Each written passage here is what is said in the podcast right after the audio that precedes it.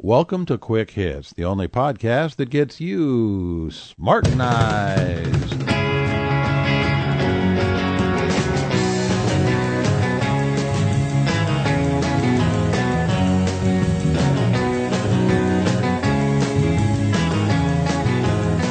Today's episode Weasel Words 2. This is a sequel to the original Weasel Words podcast. I got a lot of good feedback on that. People really liked it, and I think I'm probably going to do this once in a while. Because you have to constantly be checking your bullshit meter.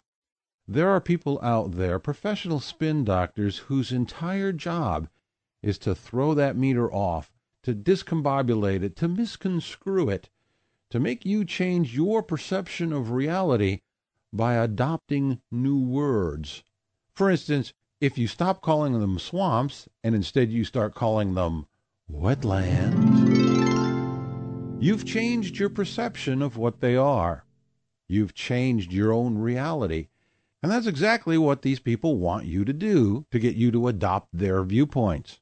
And they're good at their job.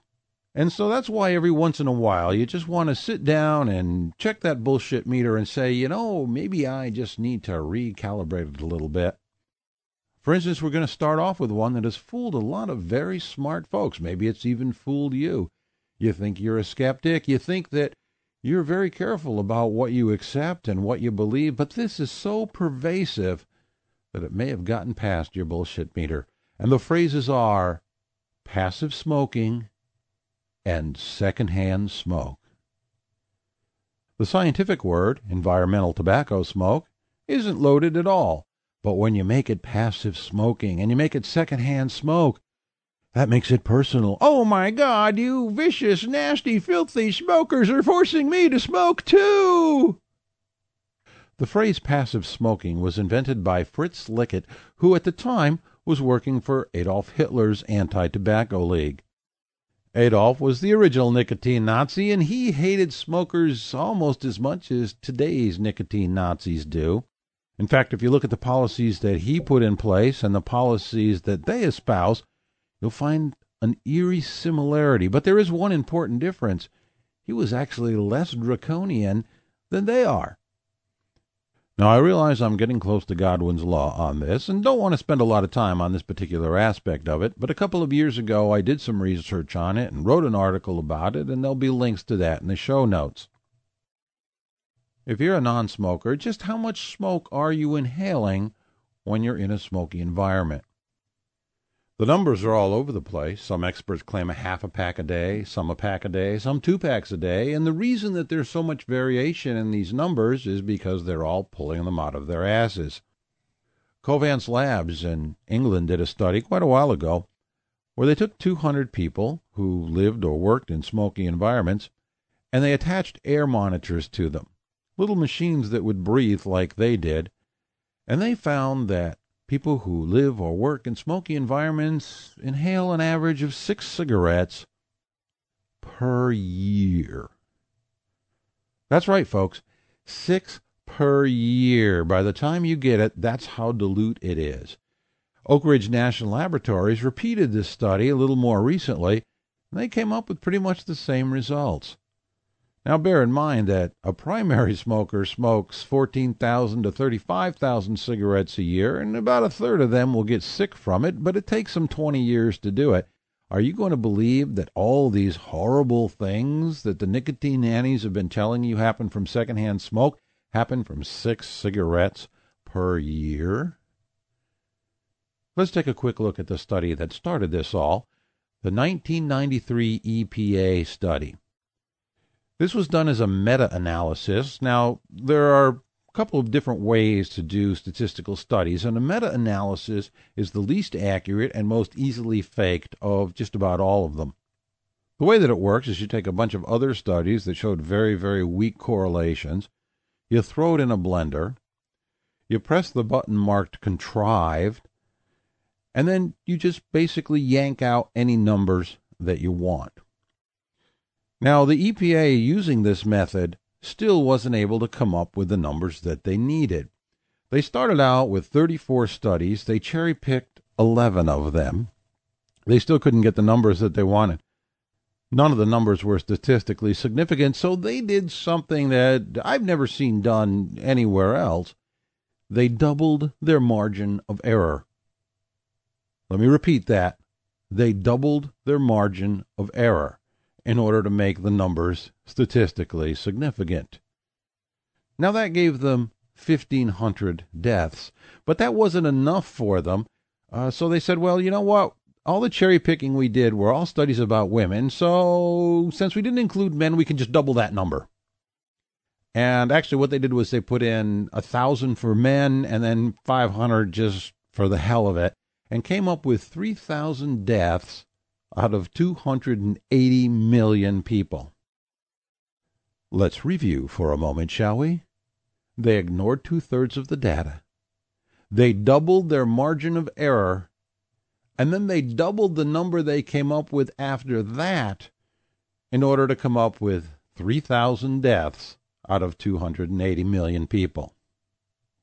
This study was so bad that it was actually overturned by a federal judge, a federal judge with a history of siding with the government on tobacco issues. It took him 92 pages to document all of the fraud, and he didn't even go to the end. He stopped before the last couple of chapters. That number, of course, has been steadily increased. It's been increased to 50,000 and then 53,000. Uh, 63,000 is the most uh, common one that you see today. Although I just saw a debate with the American Cancer Society. Uh, they were they were arguing for the ban that just went through in Washington. They claimed 38,000. Again, why such a variance in numbers? Well, because they're pulling them out of their ass. It's that simple. Another question is why do these numbers continually go up as the number of smokers go down and the number of places they can smoke go down? You would think that so would the number of secondhand smoke deaths. Well, they would if they weren't fictional. Now, to really and truly understand statistics takes some work and it takes some time. And I've actually thought of doing a show on it, but I can't think of any way to really make it entertaining. You really got to sit down and kind of understand the different kinds of studies, the confidence intervals, the relative risks, and how all those things work. It's important that you understand them not just for this issue, but for all the other medical claims that we see being made. Once again, I'm going to refer you to the website and I'm going to refer you to the show notes, and I'm going to refer you to a site of mine called The Facts. And even if you're not interested at all in the tobacco issue, take some time, go to the Epidemiology 101 and 102 sections, and learn some of the facts about how statistics work. And that will smartenize you on the subject so well that sometimes you'll just be able to look at a headline and it'll set off your bullshit meter. You see a headline that says, doing X causes a 25% increase in Y, and you'll immediately be able to say, that's bullshit, and you'll know why. The next weasel word that we're going to look at is urban sprawl. We hear a lot about this. Anytime a new development goes up anywhere, we hear people complaining and screaming and crying, Oh, the sprawl, it's terrible. It's a terrible, evil, bad thing. Now, I got to admit that I'm not really thrilled with a lot of these developments that go up. Just aesthetically, I find them rather appalling. They give them names like Pine Valley Acres, and all the pines have been cut down, and all the valleys have been leveled, and all the homes are on quarter acre plots. And sometimes, just driving through, and these houses just look the same, one right after another, you kind of get the feeling that maybe some night a man could come home drunk, pull into the wrong driveway, get into bed with the wrong wife, get up in the morning, say goodbye to the wrong kids, get in his car, go off to work, and none of them, not the man, not the wife, not the kids, would have any idea that anything was even slightly out of order. But I always thought it would be fun to be a developer and to take one of these places and give them all street names that were very, very, very similar. So, for instance, uh, I'd call it Pleasant Valley, and I'd have all the street names would be like um, Pleasant Street, Pleasant Drive, Pleasant Lane, Pleasant Avenue, Pheasant Street, Pheasant Drive, Pheasant Lane, Pheasant Avenue, Peasant Street, Peasant Drive, Peasant Lane, Peasant Avenue, and so on. And once the development was all put together and people were living there, every once in a while, just for fun, I'd call up random people and ask for directions to their houses. But you know, I make fun of this because that's what I do. But the fact of the matter is, these people have chosen these lifestyles because that's what they want. They want a nice house. They want nice neighbors. And they want things nearby like gyms and shopping centers and malls and churches. And who are we to tell them, you can't have that? You've got to either live in the city or live in the country because this sprawl is terrible. But let's take a look at the numbers and see if sprawl is really the problem that we're being told that it is. You know how much land is developed in the United States? Any idea? 3%. 3% of the land in the United States is developed, and that includes cities and towns and villages and the horrible urban sprawl suburbs. I know I've seen an awful lot of these things go in around where I live in upstate New York, but I also know that I'm three minutes away from the country and I can drive for miles and miles and I can drive for hours and only see one house every two or three miles. We've got an awful lot of big, empty, open space in this country. And complaining about sprawl is just nonsense. And last of all, and this one I'm just going to do rather quickly because you probably already have this one already. There is a book that was published in 1911 called The Devil's Dictionary by Ambrose Bierce and it's great. Even though this is nearly a hundred years old, the definitions that are in it are still pretty right on today. For instance, he describes a lawyer as one skilled in circumvention of the law. He describes a homeopathist as the humorist of the medical profession. And he describes a conservative as a statesman who is enamored of existing evils as distinguished from the liberal who wishes to replace them with others. Now, the far right has been very successful in making the word liberal a dirty word, which is really kind of a shame because you can be left of center and still be a perfectly decent, intelligent human being.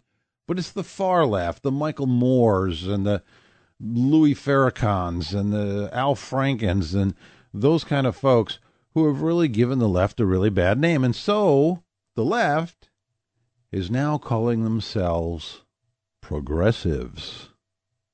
If you look at progressive platforms and progressive agenda, you'll see that it's really far left. It's not even a good replacement for a left of center. It's way left. It's not just liberal, it's socialist, as the far left is. And also, and you probably know this one already too, green is nothing more than socialism the red bitter pill of socialism with a candy mint coating around it, pretending to be a little more environmentally friendly, but it's really far lefty socialist stuff. But that's a gimme. I'm sure most of you have already set your bullshit meter for that one, so that's not even an issue. Hey, that's it for this episode of Quick Hits. If you have tweaked your bullshit meter at all, if you have twisted the knobs, if you've adjusted the dials, if you've just thought about things that you haven't thought about before, congratulations, you've been smartenized. I've made a lot of references here to the website. Usually you don't need that with a podcast, but on this particular one, there's an awful lot of links and an awful lot of things that you might want to check out. So if you go to davehitt.com, that's spelled with two T's, on the front page, you'll see a link to the Quick Hits podcast. Go there and you'll find all this stuff in the show notes, all laid out there for you. And there'll be lots of things there to help continue in your smartenization. I really love getting email from people, so please send me some. You'll find the email address in the MP3 tags of this file and also on the website itself. Send me some stuff. if you want to get vocal about it, you can dial 206 203 4488. That's 206 203 HIT and leave me a voicemail. Who knows? Maybe it'll show up on a bonus episode somewhere. And if you're a podcaster, I want to invite you to stop by podcastpeers.org and sign up because we're putting together a really cool award there, and we'd like as many podcasters as possible to be part of it. As always, the Quick Hits Podcast is little more than a journal of one man's opinion, and so should not be taken too seriously.